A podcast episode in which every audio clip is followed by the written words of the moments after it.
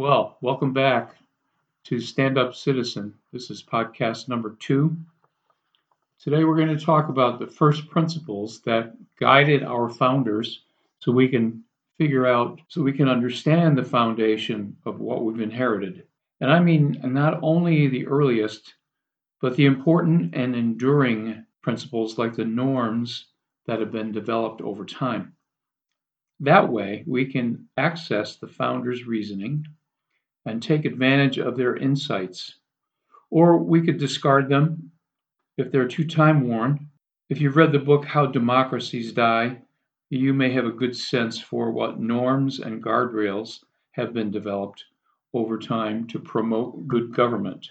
The main purpose, the essential reason for this podcast series is so that we can assess and understand how our country is currently aligned with or divergent from foundational first principles.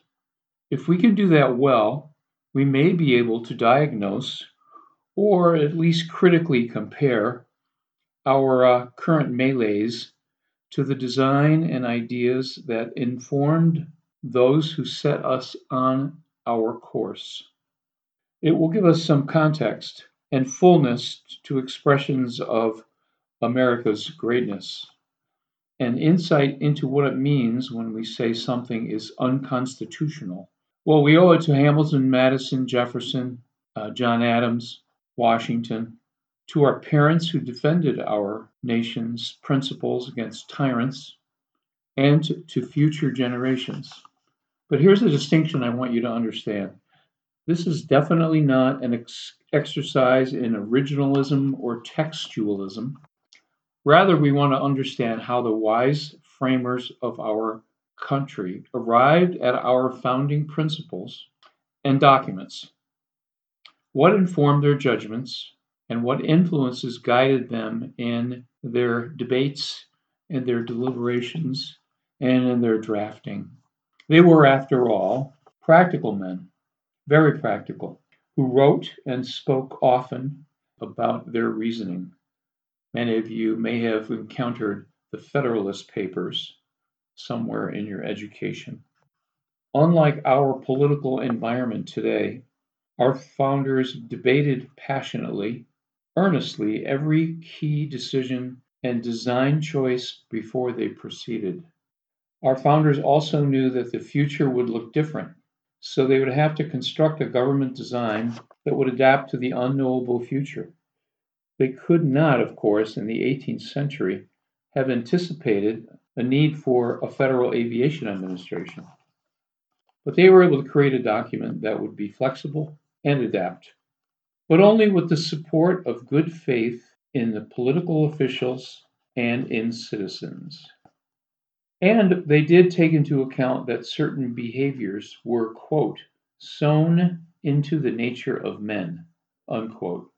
Always had been, always would be. Alexander Hamilton in Federalist 6 stated, Men can be, quote, ambitious, vindictive, and rapacious, unquote. So that their efforts had to take a realistic consideration of human nature into account. Otherwise, the project might not be successful. And the success for a republic would require civic virtue and an informed citizen. Uh, more about that later. Recall the contrast described in the first podcast between the peaceful aftermath of the American Revolution and the violence of the philosophically heavy French Revolution only two years after our Constitution was written. The drive to achieve perfection in France led to excess and eventually despotism. More on virtue in a later episode. So, the founding generation showed us that we don't have to agree on issues, but we should agree about principles, rules, norms, and national goals. That would lead to discussion, debate, and eventual agreement, even if that meant compromise. They were not afraid to stand up and debate their views vigorously, even in the face of a strong opponent. Bear in mind that the great Patrick Henry spoke eloquently in opposition to the new Constitution. This ability to debate in good faith vigorously is a lesson we seem to have misplaced in our fractious time. So, how did our founding fathers arrive at the place where a nation was born based on ideas, debate, and principles supported by wisely written, wisely constructed documents? Well, for the time being, let's call Adams, Washington, Hamilton, and the others colonists.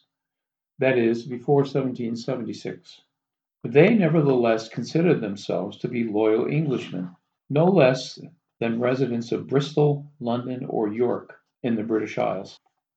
Just because they were separated by 3,000 miles of ocean did not change their view that they had equal standing with men who lived in Great Britain. And while they didn't have representation in the British Parliament, they had their own colonial legislatures.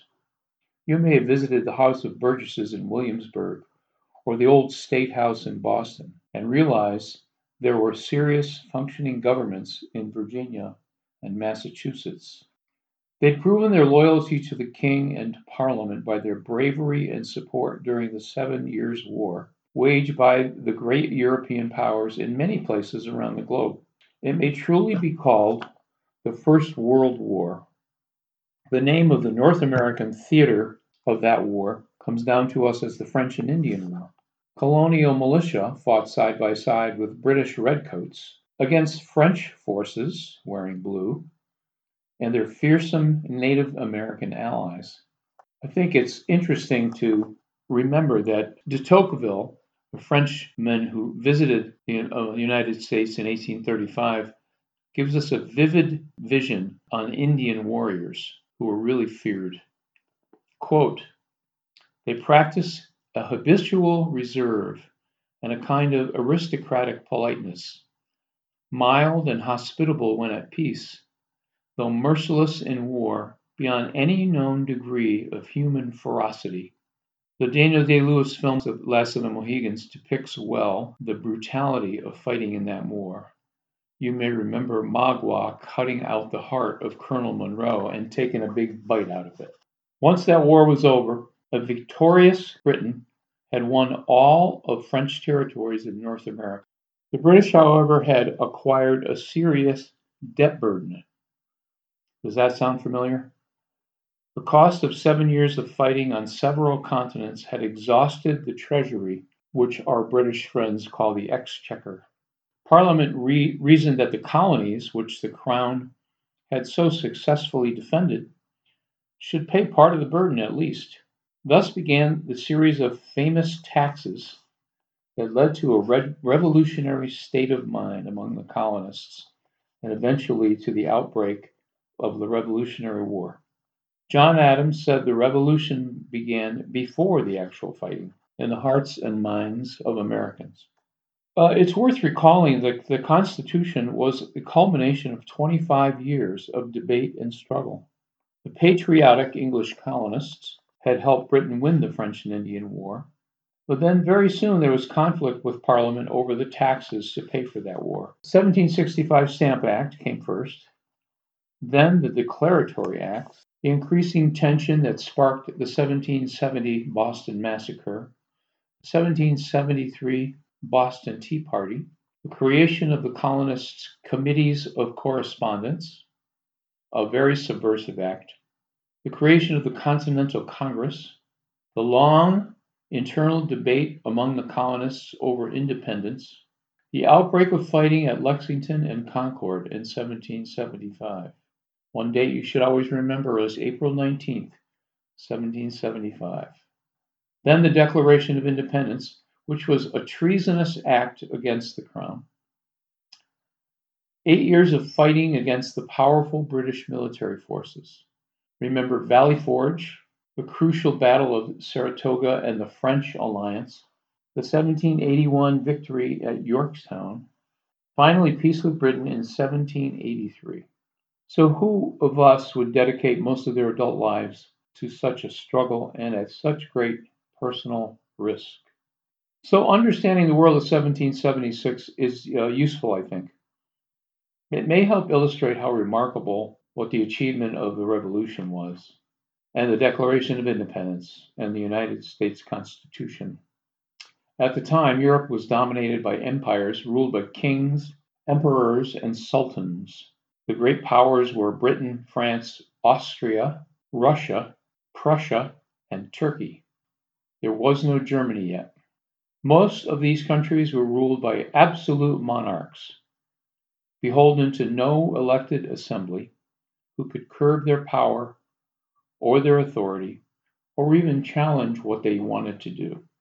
Uh, the Pope in Rome was not only a spiritual authority, he controlled territory and fielded armies, and he often meddled in the political affairs of nations. Democracy was, to some extent, a historical curiosity. The Athenians, the Greeks, had installed democratic government during their golden age, to which we owe so much. Think Socrates, Plato, and Aristotle. But that democracy failed ultimately. So too the Roman Republic yielded to the Roman Empire. The Italian city states had remarkably short, remarkable but short lived republics, but each had fallen either into despotism or had been overrun by the armies of France or the Holy Roman Empire. At that time, the African interior was almost totally unexplored. China and Japan were closed societies and mostly unknown to Europeans. India was ruled by a descendant of the fearsome Mongol Genghis Khan. Australia had just been discovered and would eventually be colonized by convict immigrants, many from Ireland. North and South America were vast wildernesses with only the coasts explored. People believed in demons and travel at night was scary and dangerous. Only candles and torches provided light. Medicine was crude by our standards. but intentional bleeding was a common treatment for all kinds of ailments. George Washington may have perished due to excessive bleeding by his phys- physicians. But it was also an era of great men and women. Mozart was reaching the height of his powers. Catherine the Great ruled Russia, Frederick the Great ruled Prussia. Edmund Burke, the Scottish philosophers Adam Smith and David Hume, and Immanuel Kant, the very influential German philosopher, were in their prime. To our good fortune, Washington, Jefferson, Madison, Adams, Franklin, and Hamilton can also be counted among the greats. And so armed conflict broke out, broke out in 1775 between the colonists, now called rebels, of course, and the British and their German mercenaries. King was, after all, from a German family, as Queen Elizabeth is today, but I'm sure you knew that. By mid 1776, the British had routed Washington's soldiers in every encounter. But the Patriots produced the Declaration of Independence anyway, the first time a nation had come into being this way. The first paragraph lets the whole world know why the colonists were taking this dramatic and very risky step. It was the age of reason. You had to give your reasons. Their list of grievances that constitute the last two thirds of the Declaration present the colonists' case to the world in order to earn, quote, a decent respect for the opinions of mankind. Unquote. The Declaration announced the familiar first principles on which independence was based, still America's fundamental principles.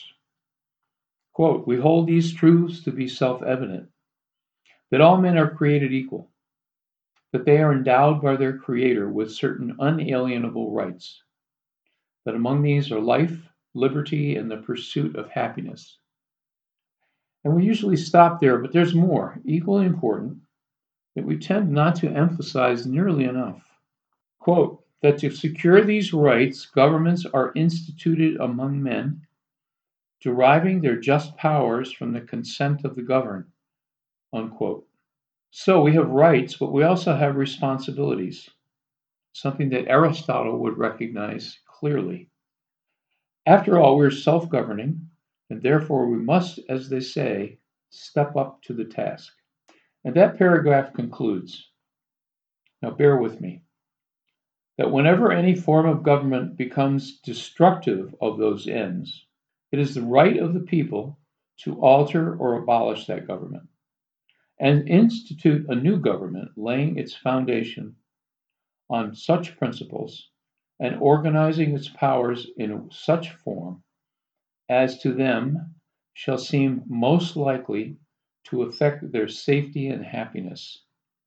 In other words, it was the right of the citizens to change a government that wasn't doing its job. The final clause identifies and describes the most important civic and intellectual task of the citizen of our republic. Citizens must make political judgments on whether their government meets their responsibility to secure rights and to govern effectively. If a government fails, it's the job of the citizen to figure this out and determine how to change it and preserve both principles and political order. Justice Louis Brandeis would observe in the 1920s, quote, Every voter is a part ruler of the state. Unless the rulers have education and character and are freemen, our great experiment in democracy must fail. Unquote. Of course, we would include women today. Justice Brandeis was pointing out the need for informed consent and public virtue. So, back to the declaration. This momentous, this momentous step constituted treason against the king. If the rebels were caught, they could be hanged. So, if they couldn't win through military success or diplomacy, or by merely outlasting the British, this noble document might just have been forgotten. They signed and they pledged, quote, their lives, their fortunes, and their sacred honor, unquote. There were 56 of them who signed eventually. John Hancock signed first in his large signature so that the king, who had a bounty on his head, could find him easily. So, what kind of men were these signers? They were young in the main. The average age was probably 42 or 43. It impresses people sometimes when they find out what these young people were assembling and putting together. 24 were lawyers and judges, 11 were merchants, 9 were farmers and large plantation owners. They were men of means and well educated for the most part, but they signed the declaration knowing full well that the penalty could be death if they were captured and they might lose all of their property and all of their possessions. The Declaration and its underlying principles were part of the Enlightenment lexicon and derived chiefly from the English Bill of Rights, the French philosophes, you may have heard of Voltaire, and the Scottish common sense philosophers. John Witherspoon was a Scottish common sense philosopher who became president of Princeton University and who was one of James Madison's teachers. The common law heritage of Great Britain was transplanted in America and informed the founding of our nation, a tradition which began over 500 years before with Magna Carta, culminated in our American scripture. So we live in a republic where government depends on the actions of its citizens for its authority. Remember that. It's an essential, important concept. The Declaration announces the bargain made between the naturally free citizen and the government established for a just, secure society. Citizens give up some of their natural rights to empower the government to provide structure, protection, and functioning for the benefit of citizens. So it's a voluntary act. Samuel Adams wrote that, quote, when men enter into society, it is by voluntary consent. Unquote. The reason rights are unalienable, as declared by the Declaration, is that they were given to us by God and therefore cannot be taken away by any man or man made thing. Madison wrote that, quote, Our rights and freedoms are a gift of nature, and for that reason are unalienable. Unquote. The function of a government is to ensure that citizens can enjoy life, liberty, and the pursuit of happiness. Happiness to the founders meaning eudaimonia, a Greek word meaning fulfillness, a fullness of, of life. If the government fails to do so and violates basic rights and principles, citizens can remove it and install a new government. It takes an informed citizen to perform this heavy political lifting. This also means that every person has equal standing. And as Washington Post conservative columnist Michael Gerson has written, every person is, quote, valuable not because of what they think, because of who they are. Even when they are mistaken, their dignity requires respect for their freedom and conscience. Unquote. The respect we owe to persons we do not owe to their opinions. Political respect is axiomatic, but intellectual respect must be earned. Keep this in mind the next time you hear one of our politicos engaging in name calling, or propose a strategy that says people who disagree with us are bad, the enemy. Republican presidential nominee Barry Goldwater stated in his nomination acceptance speech in 1964, quote, "We must not see malice in differences of opinion." Unquote. Again, we don't have to agree on issues, but we have to engage, agree on principles and engage. And one of those American principles is the natural equality of citizens. The founders knew that the Greeks expected the good life would be guided by a desire for a pursuit of excellence, and that engagement in self government was an essential aspect of a citizen's life. Aristotle wrote, quote, Participation in politics is essential to goodness and the good life. Unquote. He also believed we fully realize our true nature as political and social beings, as autonomous individuals working to preserve and protect the community. Our founders were greatly influenced by the Greek philosophers, and Aristotle among them uh, stands out. So, this natural law view is that we were we are fitted out by our Creator to be self-governing rational, and able to make reasoned choices. In order to give our consent and exercise our role as autonomous citizens, we need to be informed and educated and virtuous. Virtuous in the sense of putting our personal needs aside if it means for the greater good. Religion did have a pro- profound influence on the founding generation, not just this natural law concept. But once the principles were set out in the Declaration, and confirmed that citizens were possessed of both reason and God given natural rights. Our founders took care to preserve every citizen's right to worship without government interference. The founders relied significantly on Christian principles in the Bible for guidance in creating our country. There's no doubt or dispute about that fact. But they were concerned that religious beliefs could intrude on the governing of a free people. The Declaration refers to nature's God, the Creator, and providence, but there is no mention in the Constitution. Framers regarded the matters of conscience and belief to be beyond the reach of government.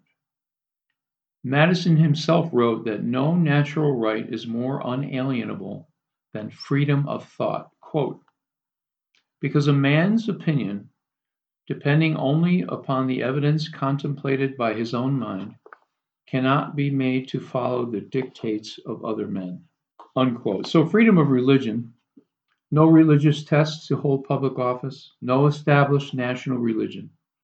Men together under a constitution, however, could make principles and even morals that all agree to into laws to guide a continental nation. Uh, also, as practical men and students of the past, our founders studied history and knew that religion had been a cause of bloody conflicts, even sometimes the excuse for political ends reached by violence.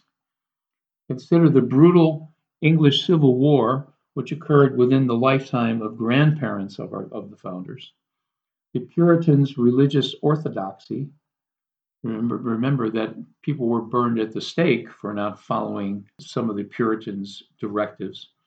The bloody wars of religion, in which millions of people died over whether you were Catholic or Protestant, and the Crusades of the 1200s and 1300s.